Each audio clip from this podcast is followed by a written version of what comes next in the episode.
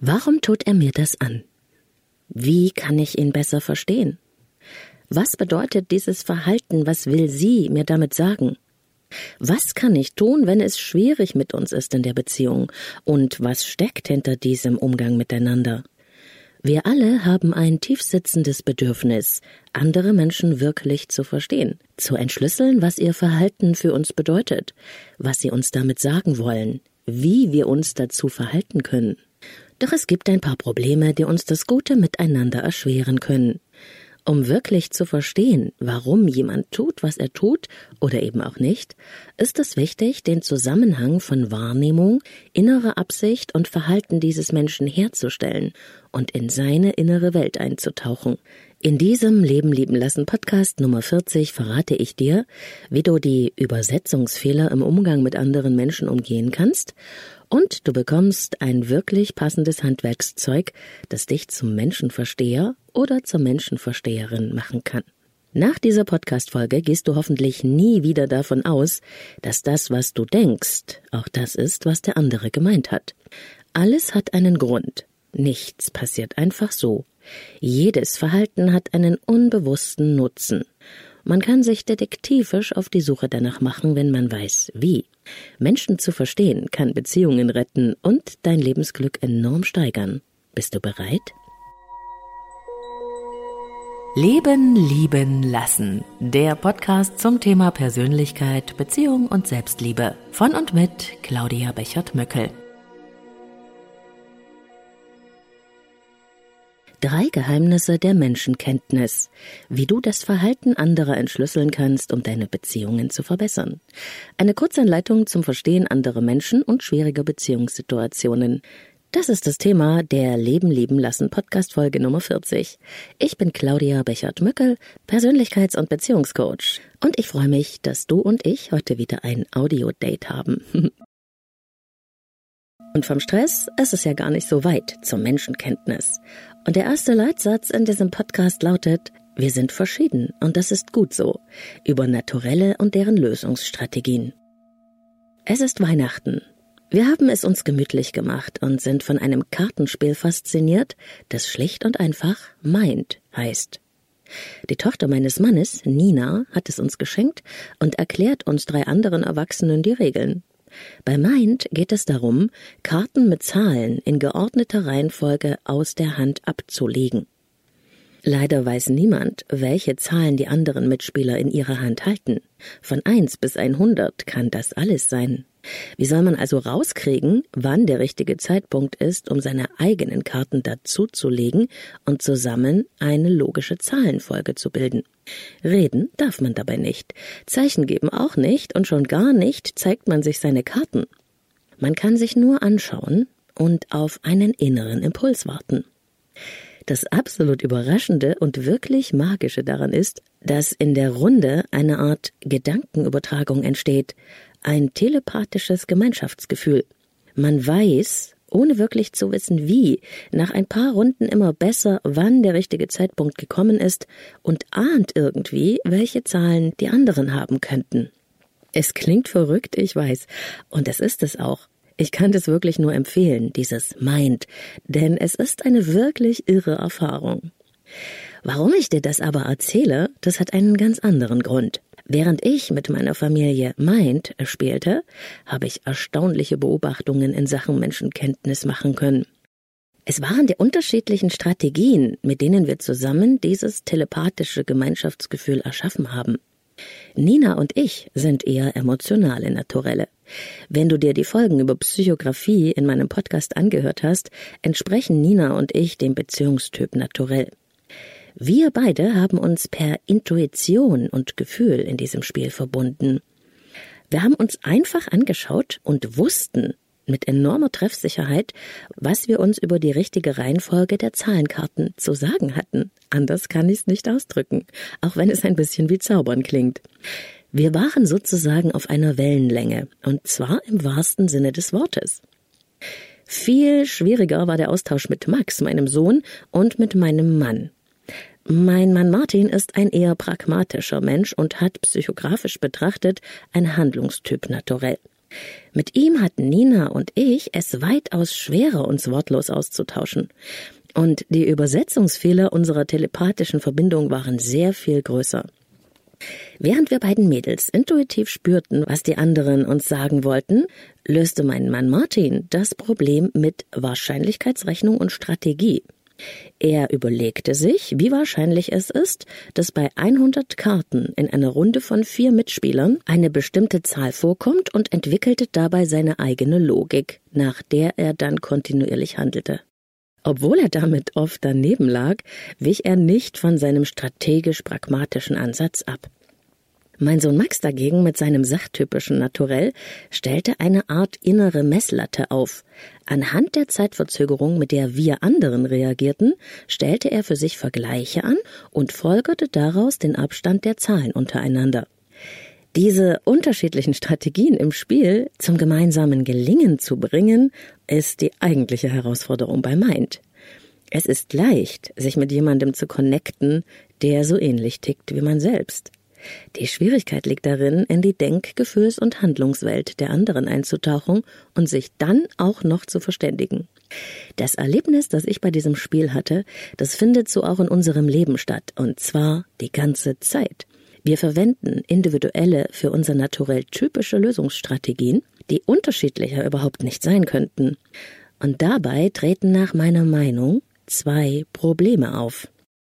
Das erste Problem besteht darin, dass jeder Mensch sein eigenes Inneres richtig hat. Dass wir in der Regel davon ausgehen, dass unsere Lösungsstrategie die einzig mögliche, also auch die wahrhaftige und damit richtige ist. So macht man das, wir sind sicher. Und wir neigen in allen Lebensbereichen dazu, alles, was außerhalb unserer eigenen Denkgefühls- und Verhaltensmöglichkeiten stattfindet, als falsch oder unpassend zu deklarieren.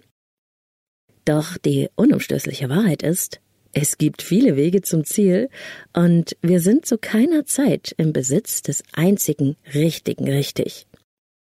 Jeder Mensch hat aus seiner inneren und ureigenen Ansicht über die Welt und aus seinem eigenen Denken heraus Recht, auch wenn wir das von außen anders sehen mögen. Jedem Menschen erscheinen seine eigenen inneren Zusammenhänge als stimmig. Und niemand lässt sich gerne sein richtig, seine eigene Ansicht wegnehmen. Die einzige Möglichkeit, seine Ansichten zu ändern, geht über die Freiwilligkeit. Die Tür zur Veränderung geht nur von innen auf und nicht, wenn wir von außen klopfen und rütteln, sage ich oft in meiner Arbeit mit Paaren. Niemand ändert sich, weil wir es wollen, sondern nur, wenn er oder sie es selbst will. Du hast bestimmt auch schon mal versucht, jemanden zu ändern. Ich glaube, das haben wir alle. Und? Hat es funktioniert? Nein. Also geht es darum, die Belagerung vor der Tür des anderen aufzugeben um zu sehen, ob sich dann vielleicht doch noch ein Spalt öffnet und jemand hervorlugt, der verhandlungsbereit ist. Das zweite Problem sind die zwischenmenschlichen Übersetzungsfehler. Beim Versuch, den anderen verstehen zu wollen, passieren uns häufig Übersetzungsfehler. Denn während wir beobachten, was unser Gegenüber tut oder sagt, messen wir dieser Erfahrung eine Bedeutung zu. Ich denke, dass du denkst, heißt dieses Spiel, das wir da machen und das sich besonders in Paarbeziehungen unrühmlicher Beliebtheit erfreut. Und noch verzwickter ist es mit der Fortsetzung. Ich denke, dass du denkst, dass ich denke. Wir stellen also eine Vermutung an, was der andere uns mit seinem Verhalten sagen will, was er oder sie bezweckt und beabsichtigt. Das Dumme daran ist nur, wir stellen diese Vermutung in uns selbst an, also aus unserer eigenen inneren Welt und unserem Denken heraus. Da wir aber in einem völlig anderen inneren Universum leben, ist die Wahrscheinlichkeit von Missverständnissen gigantisch. Aber das interessiert uns wenig, wenn wir erst mal der Meinung sind, dass uns unser Partner mit dem Satz dazu habe ich jetzt keine Lust, sagen will, dass wir ihm völlig egal sind und er jegliches Interesse an uns verloren hat, dann reagieren wir sofort mit einer Verhaltensantwort auf unsere eigene Vermutung, anstatt nachzufragen, was er wirklich gemeint hat. Das ist das Dilemma der Kommunikation.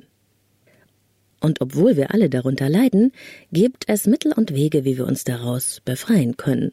Und das sind die Schlüssel zum besseren Verständnis und guten Beziehungen. Der erste Schlüssel ist Akzeptanz. Wenn wir lernen wollen, Brücken zu schlagen zwischen den inneren Welten unserer Mitmenschen, anstatt unser Anderssein gegenseitig zu bekämpfen und um das Richtige richtig zu kämpfen, ist es an der Zeit zu akzeptieren, dass Menschen verschieden sind. Und damit meine ich nicht dieses rein äußerliche Verschiedensein, das ist uns allen klar. Ich meine die Tatsache, dass unsere Wahrnehmungen, unsere Verhaltensstrategien, unsere inneren Erfahrungswelten verschieden, aber gleichwertig sind. Wir brauchen die Fähigkeit auszuhalten, dass die Menschen, die uns wichtig sind, manchmal anderer Meinung sind als wir selbst. Und dass sie das natürlich dürfen. Das gilt sogar dann, wenn uns diese Meinung nicht gefällt und wir ganz anderer Ansicht sind. Ich weiß sehr genau, wie schwierig das ist. Doch diese Grundannahme der Akzeptanz ist der erste Schritt zum besseren Miteinander. Der zweite Schlüssel? Wir müssen Menschen aus ihrer ureigensten inneren Sicht heraus verstehen wollen, um die Motive ihres Handelns zu erkennen. Alle Menschen haben das gleiche Bedürfnis. Sie wünschen sich, verstanden zu werden. Wenn wir gute Verbindungen herstellen wollen zu unseren Kindern, Partnern, Freunden und Familien, brauchen wir die Bereitschaft, Menschen aus ihrer Innenansicht heraus verstehen zu wollen, anstatt sie aus unserer Außenansicht heraus zu beurteilen und zu bewerten.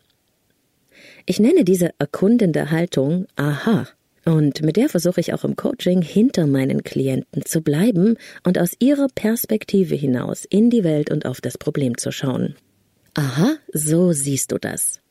Mir geht es darum, die Denkungsart hinter der Handlung zu ergründen, die innere Gefühlswelt, den individuellen Zusammenhang. Ich stelle mich im übertragenen Sinne hinter meine Klienten und schaue mit ihren Augen in die Situation hinein.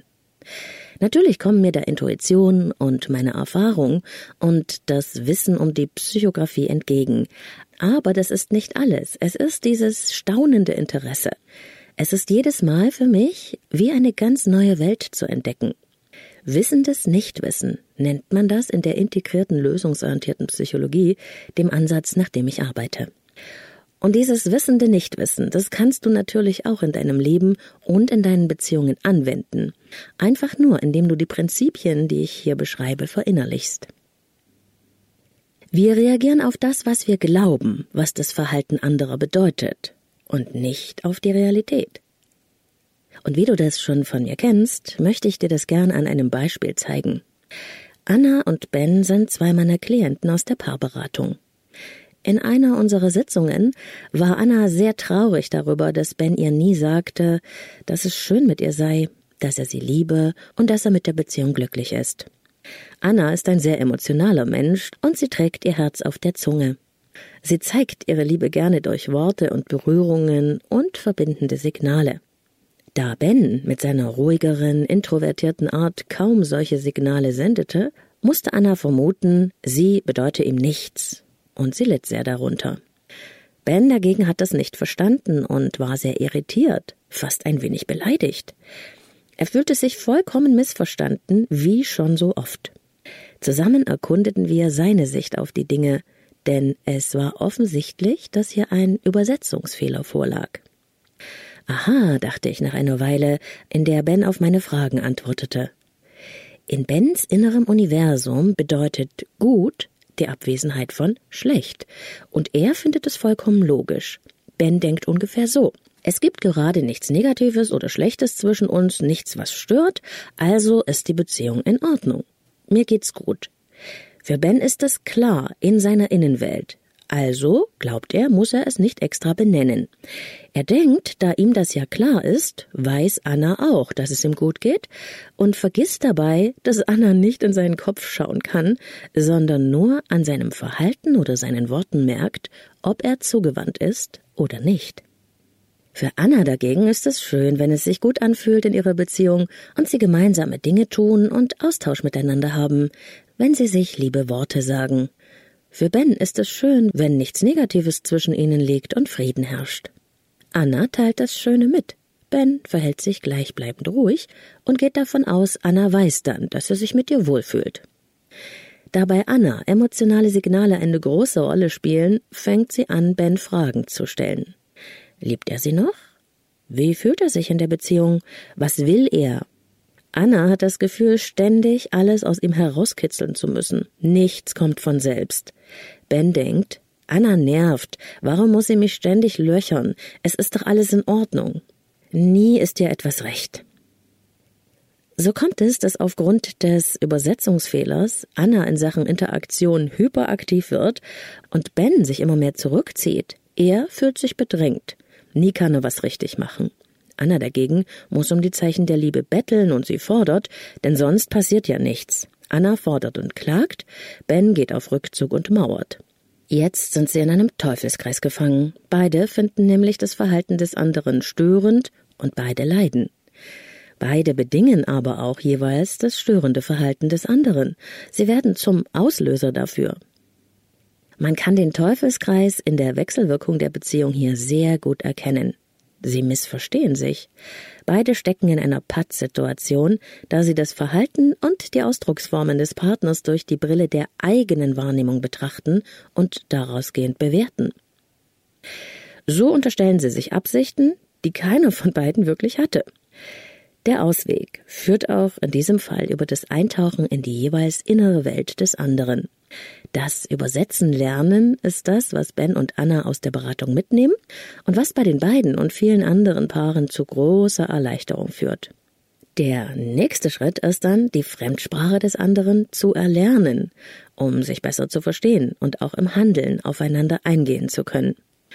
Ben lernt also, proaktiv auf Anna zuzugehen und ihr verbindende Signale zu senden, damit sie sich erreicht, geliebt und persönlich gemeint fühlt. Das bewirkt, dass Anna aufhört zu fordern und zu drängen. Dass sie sich zurücknimmt und Ben Raum für Interaktion lässt, das ist ihr Teil des Beitrags. Für beide und die Beziehung ist das ein Gewinn. Damit auch du in deinem Leben und in deinen Beziehungen den Übersetzungsfehlern im zwischenmenschlichen Bereich zu Leibe rücken kannst, gebe ich dir in diesem Podcast drei Werkzeuge an die Hand, mit denen du sofort loslegen kannst. Werkzeug Nummer eins, wie du mit einer kleinen Frage das Dilemma der Kommunikation auflösen kannst.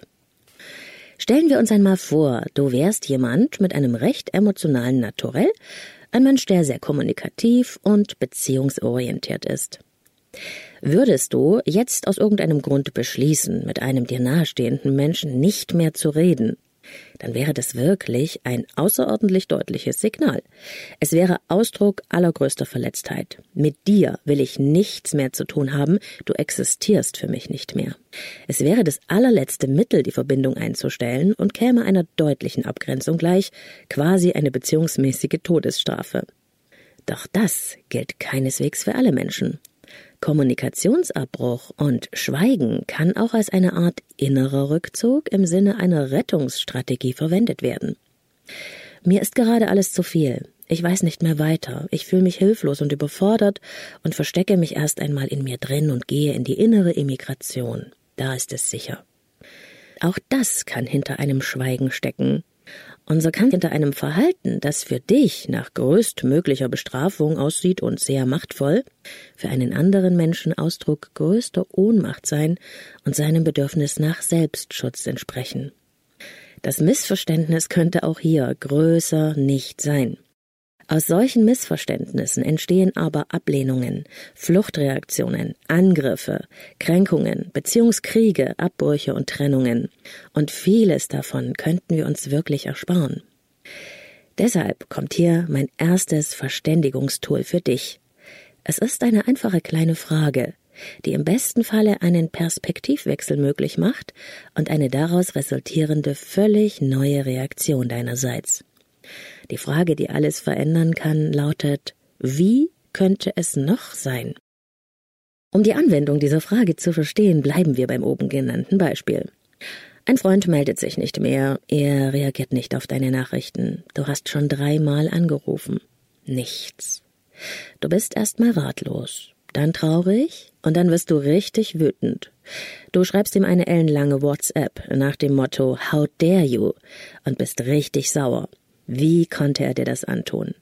Seine Reaktion auf deinen verbalen Ausbruch wird wahrscheinlich die Situation kaum verbessern.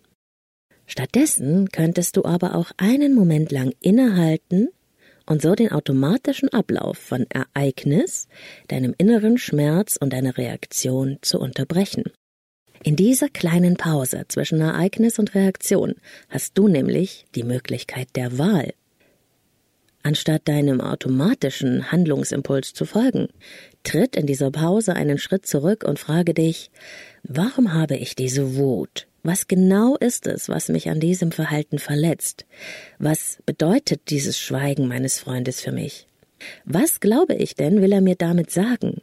Was ist die Bedeutung, die ich diesem Schweigen zumesse? Deine Antwort könnte zum Beispiel lauten, ich glaube, dass mein Freund mich mit diesem Schweigen für irgendetwas bestrafen will und dass ich ihm nichts mehr bedeute. Auch wenn dir dieser Satz seinen Stich in dein Herz versetzt und eine Menge negativer Gefühle zur Folge hat, bleibe dabei und frage dich, okay, das ist das, was ich glaube, und wie könnte es noch sein? Das, was du über das Verhalten deines Freundes annimmst, ist eine Vermutung, die nur in deinem Kopf stattfindet. Dein innerer Bedeutungsmacher lässt dich diese Annahme glauben und schließt damit alle anderen möglichen Gründe aus. Aber aus dieser Bewertung folgen verletzte Gefühle und dann ein Abwehr- oder Angriffsmodus. Aber kannst du wirklich wissen, was sich hinter dem Verhalten deines Freundes verbirgt? Nein, das kannst du nicht, Du glaubst es nur, denn du bist nicht in seinem Kopf. Du nimmst etwas an und du reagierst auf deine Annahme, nicht auf die Realität. Du könntest genauso gut falsch liegen, und das hätte möglicherweise fatale Folgen. Deshalb unterscheide zwischen Glauben und Wissen. Frage dich immer, was glaube ich über diese Situation? Was ist also meine Annahme? Und mache Alternativen auf. Wie könnte es noch sein? Wenn du über weitere Möglichkeiten nachdenkst, könnten deine Antworten etwa so lauten. Es könnte ihm etwas passiert sein. Oder auch, vielleicht ist er krank. Oder vielleicht hat er ein großes Problem und braucht meine Hilfe. Es gibt tausende Vermutungen, die du anstellen könntest, und bei weitem nicht alle haben mit dir zu tun. Aber stell dir mal vor, du würdest denken, okay, ich habe zwar diese Angst, dass er irgendwie sauer auf mich ist und mich bestrafen will, aber vielleicht hat er auch nur sein Handy verloren. Wie würdest du dich fühlen, wenn du diese Annahme glauben könntest? Wie wäre dann dein Verhalten, wenn du denken würdest, okay, er hat vielleicht sein Handy verloren? Dann würdest du keine aggressive WhatsApp schreiben, die eure Beziehung zerschießt. Vielleicht würdest du dagegen vorbeifahren. Vielleicht würdest du jemanden fragen. Aber dein Verhalten wäre mit Sicherheit ein komplett anderes offener, verständnisvoller, verbindender.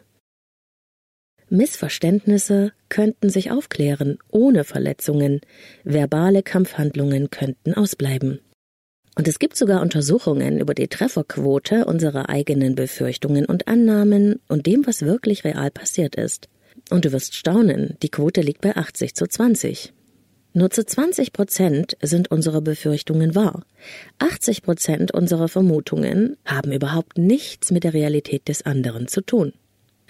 Wie könnte es also noch sein? Dieser Satz kann eine magische Wirkung haben.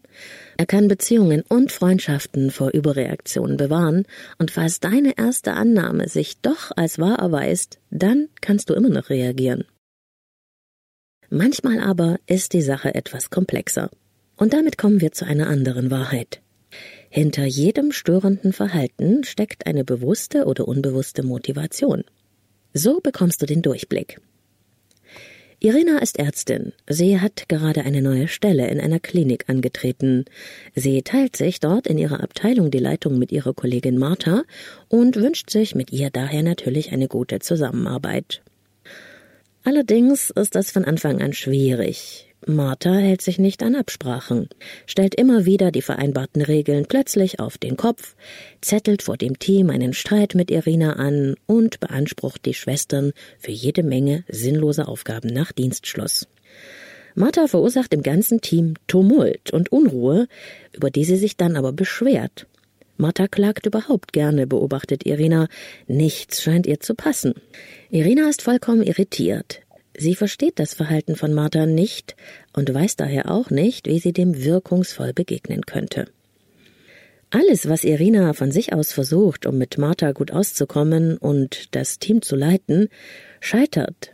Mal geht Martha darauf ein und ist sehr zugewandt, dann wird ihr Verhalten wieder unberechenbar und richtet sich gegen alle Vereinbarungen.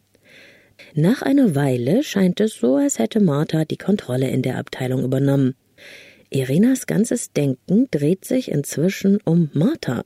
Dabei treten sogar die fachlichen Aspekte in den Hintergrund. Die schwierige Beziehung bekommt den ganzen Raum.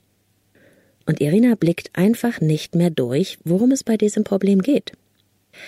Deshalb gehen Irina und ich der Sache auf den Grund, um Klarheit für sie zu bekommen und eine neue wirksame Verhaltensstrategie für Irina zu erarbeiten.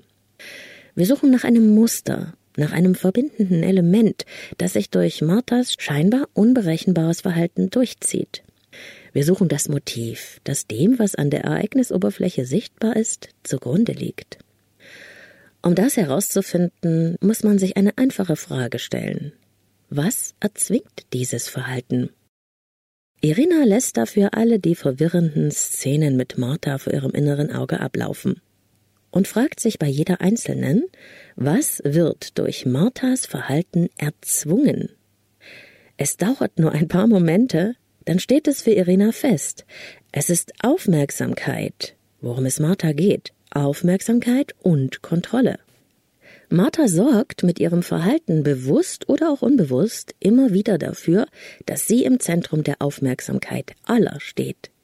Ihre unberechenbaren Klagen, ihre Beschuldigungen, die kleinen Schwindeleien, der inszenierte Streit vor dem Team, die Tatsache, dass Abläufe immer wieder umgeändert werden, dass die Schwestern mit sinnlosen Aufgaben nach Feierabend bedacht werden, dieser ganze Tumult, der sorgt dafür, dass die Aufmerksamkeit aller ständig bei Martha verweilt und alle damit beschäftigt sind, sie irgendwie zu besänftigen. Sie bemühen sich um sie. Irina denkt sogar nachts noch an Martha. Mehr Aufmerksamkeit kann man nicht bekommen. Man könnte also sagen, dass Marthas Strategie perfekt aufgeht. Sie steht im Zentrum und lässt die Puppen tanzen. Alles dreht sich um sie. Ziel erreicht. Wieso, frage ich dich, sollte sie damit aufhören? Die zweite Frage bringt noch mehr Licht ins Dunkel. Was wird durch Marthas Verhalten verhindert?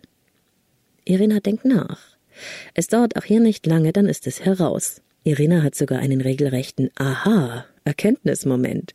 Denn mit einem Mal wird ihr klar, dass Martha mit dem ständigen Tumult, den sie verursacht, von einem anderen Umstand ablenkt, ihrer Unsicherheit. Martha beschäftigt die Aufmerksamkeit des ganzen Teams, und das verhindert, dass irgendjemandem auffällt, wie unsicher sie sich oft in ihren fachlichen Entscheidungen fühlt. Das ist der wahre Grund. All die schwierigen Situationen, die Martha erzeugt, sind die Ablenkungsmanöver für innere Unsicherheit und Überforderung. Martha spielt Tumult, um ihre Schwäche zu verstecken. Auf einmal scheint sie Irina weniger furchteinflößend und unberechenbar, weniger machtvoll. Sie empfindet sogar noch etwas Mitleid mit Martha. Jetzt können wir beginnen, eine sogenannte Haltungsantwort zu finden, mit der Irina der Situation auf Arbeit begegnen kann. Und die Haltungsantwort, die wir dann erarbeiten, erweist sich als ausgesprochen konstruktiv. Die Situation im Team verbessert sich zusehends. Nicht immer sind also die Dinge so, wie sie scheinen. Oft liegen die wahren Zusammenhänge unter der Ereignisoberfläche verborgen, unterm Radar, wie ich gerne sage.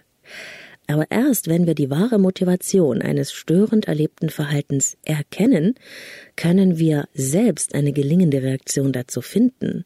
Ansonsten schießen wir mit unseren Versuchen, die Situation zu verbessern, regelmäßig am Ziel vorbei und haben irgendwann das Gefühl, völlig hilflos zu agieren. Vielleicht hast du das ja auch schon mal erlebt. Was erzwingt das Verhalten und was verhindert es? Ist ein hilfreiches Tool, um auch komplexe Situationen und auch manipulatives Verhalten zu enttarnen. Und in dieselbe Richtung geht auch die folgende Frage, warum muss sich dieser Mensch so anstrengen? Jemand, der zum Beispiel durch sein arrogantes, ablehnendes Verhalten auffällt, verwendet diese Strategie möglicherweise als Ablenkungsmanöver für seinen geringen Selbstwert. Nicht immer ist den Betroffenen das selbst bewusst, doch das spielt in der Wirkung auf andere kaum eine Rolle. Man könnte verallgemeinernd ungefähr Folgendes feststellen. Wenn dir an jemandem ein bestimmtes störendes Verhalten immer wieder auffällt, zum Beispiel Arroganz, Kritiksucht oder Machtspiele, dann kannst du davon ausgehen, dass die Wahrheit genau auf der anderen Seite der Persönlichkeit verborgen liegt. Der Arrogante lenkt vielleicht von seiner Unsicherheit ab. Der Frauenheld hat möglicherweise Angst, abgelehnt zu werden. Und die Kollegin mit der oberlehrerhaften Art hat eventuell Angst, selbst einen Fehler zu machen. Beobachtet man solch schwierige zwischenmenschliche Situationen genau und nimmt eine Entdeckerhaltung ein, stellt man sich die richtigen Fragen, dann wird die Wahrheit sichtbar. Und der Nutzen, der liegt auf der Hand. Wenn du die wirkliche Motivation des Verhaltens verstehst, dann kannst du dieses Verhalten auch unterbrechen und du gewinnst deine Handlungsfähigkeit zurück. Und auch im dritten Menschenversteher-Tool geht es darum, das Unsichtbare hinter dem Verhalten sichtbar zu machen. Der Trick mit dem Problemlösungsfilm, wie du vom Dramamodus in die Beobachtungsperspektive wechselst. Stell dir dazu einmal vor, du würdest im Kino sitzen. Auf der Leinwand läuft ein Film ab und der zeigt eine Szene aus deinem Leben, in der du unter irgendeiner zwischenmenschlichen Verstrickung leidest. Du hast Ärger mit deinem Chef? Du verstehst nicht, was in deiner Beziehung passiert? Deine familiäre Situation ist das reinste Chaos? Stell dir das einmal als Filmszene vor, die du als Zuschauer betrachtest. Wenn du nicht gerade Auto fährst, schließe am besten kurz deine Augen. Beobachte die Szene, die in deinem Problemkinofilm abläuft, und beobachte dich selbst in dieser Szene aus der Beobachterposition des Kinosessels heraus. Nimm jetzt ganz bewusst wahr, wie die Person, die in dem Film deine Rolle hat, sich fühlt, sich verhält, was sie denkt. Beobachte auch die anderen Personen mit diesem inneren Abstand, und bleibe dabei in der Zuschauerrolle. Und nun frage dich diese drei Fragen. Von was macht diese Person zu viel? Strengt sie sich zu sehr an, um gemocht zu werden? Gibt sie zu sehr nach? Bezieht sie alles auf sich? Worin liegt die Übertreibung im Denken, Fühlen oder Handeln dieser Person, um die es in dieser Szene geht? Und von was macht diese Person zu wenig? Was fehlt ihr? Ist es Durchsetzungskraft, Wille, Mut, Klarheit oder Selbstvertrauen? Wie verhindert diese Person sich selbst? Und was stimmt nicht an der Gesamtsituation und der Umgebung in dieser Szene? Ist irgendetwas unstimmig am Miteinander der agierenden Personen? Was ist es? Was ist zu viel? Was ist zu wenig und was ist an der falschen Stelle?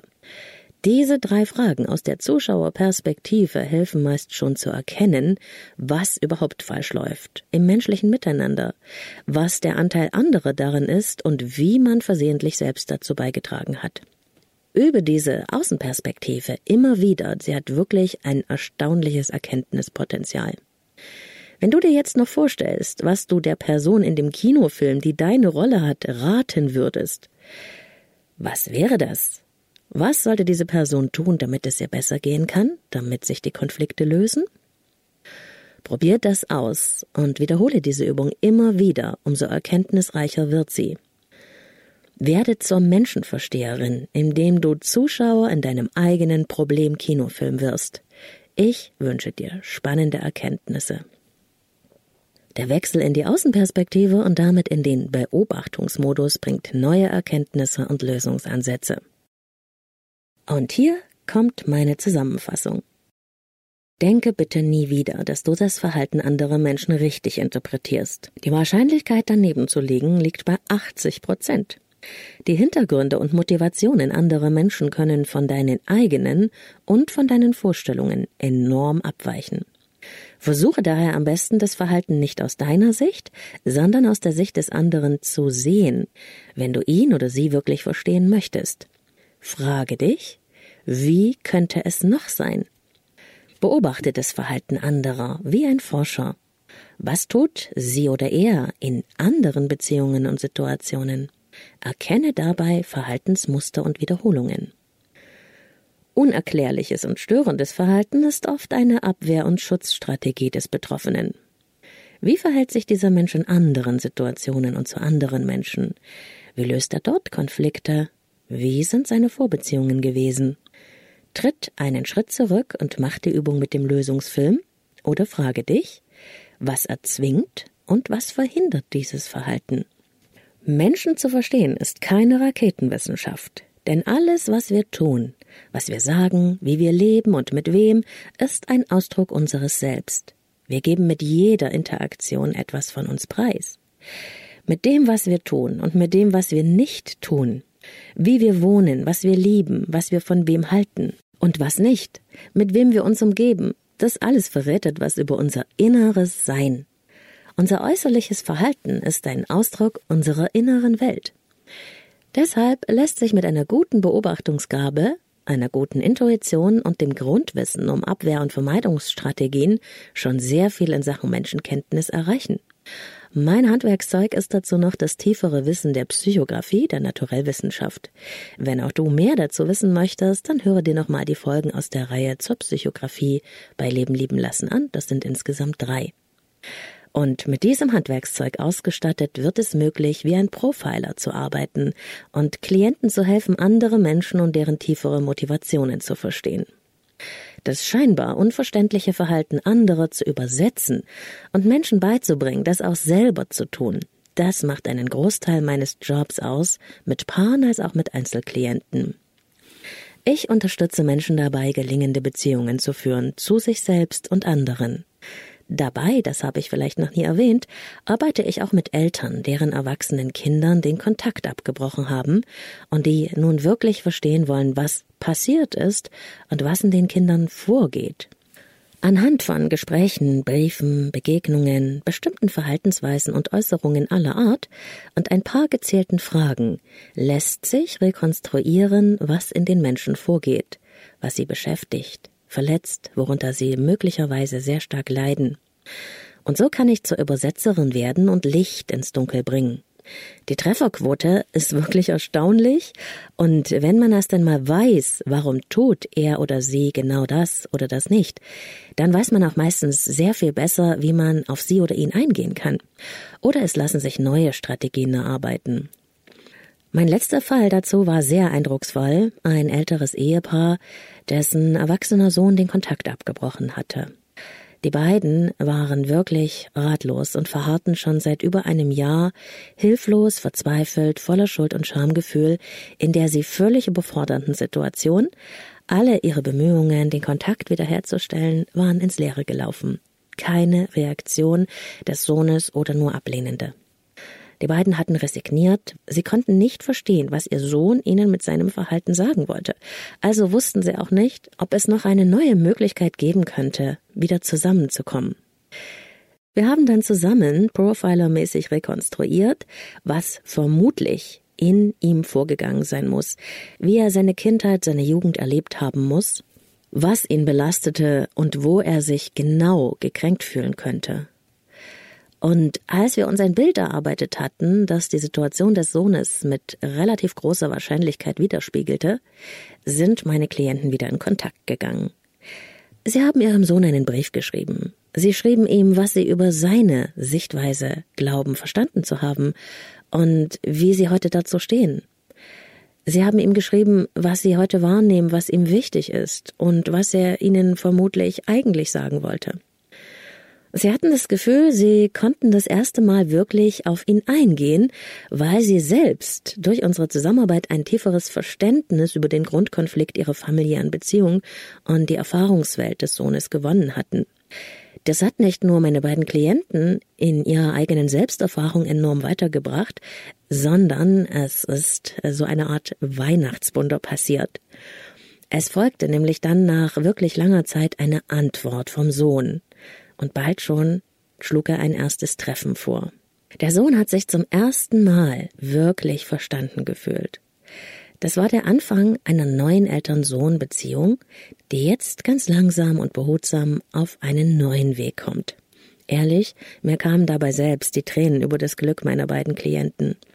Wobei die wichtigste Voraussetzung für diese Art von Wunder die Bereitschaft der beiden war, sich von ihrer eigenen Sichtweise zu lösen und einmal wirklich in die Denkgefühls- und Erfahrungswelt ihres Sohnes einzutauchen. Ohne so eine Bereitschaft funktioniert es nicht. Wenn du vielleicht auch etwas Unterstützung beim Menschenverstehen gebrauchen könntest, noch über diesen Podcast hinaus, wenn du tausend Fragezeichen im Kopf hast und dir keinen Reim machen kannst auf das Verhalten eines Menschen, der dir was bedeutet, oder wenn es dir darum geht, dich selbst besser zu verstehen und dein Leben oder deine Beziehungen zu gestalten, dann bin ich gern persönlich für dich da. Denn wenn wir nicht verstehen, warum etwas wie passiert ist, dann ist es schwer, uns davon zu befreien oder einfach nur Schuld und Scham loszulassen und wieder frei zu werden. Verstehen ist nach meiner Meinung der erste Schritt zur Veränderung. Alle Infos zum Coaching und den Kontakt findest du auf www.leben-lieben-lassen.de und dort kannst du auch den Artikel zu dieser Podcast-Folge nachlesen sowie die Artikel zu allen anderen weiteren Podcast-Folgen.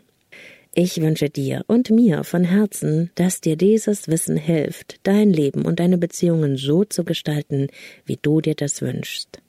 Wenn das so ist, dann freue ich mich, wenn du diesen Podcast likest, kommentierst und teilst.